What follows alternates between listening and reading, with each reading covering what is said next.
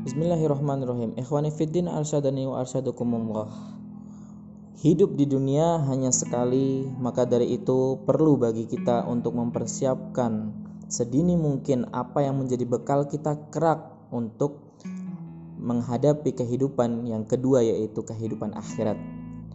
Allah Subhanahu wa taala memerintahkan kepada manusianya untuk selalu beribadah kepada Allah Subhanahu wa taala. Tujuannya adalah supaya bisa menjadikan itu semua bekal untuk menghadap Allah Subhanahu wa taala kelak di akhirat. Karena tidak ada satupun yang bisa mewakili kita kelak nanti ketika menghadap Allah Subhanahu wa taala di hari pembalasan. Harta tidak akan cukup untuk membentengi kita Apa pun yang kita lakukan tidak akan cukup kecuali dengan amal-amal yang telah kita kerjakan. Keluarga tidak akan ada gunanya kelak. Mereka semua sibuk dengan urusan mereka masing-masing.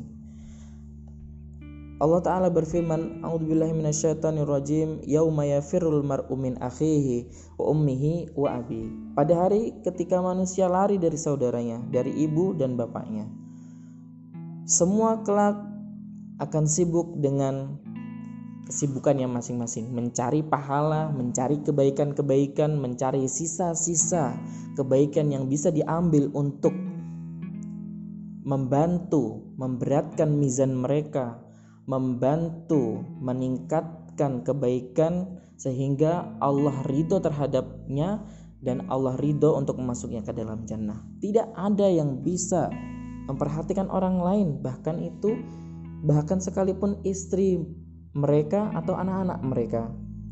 Semuanya akan sibuk dengan urusannya masing-masing.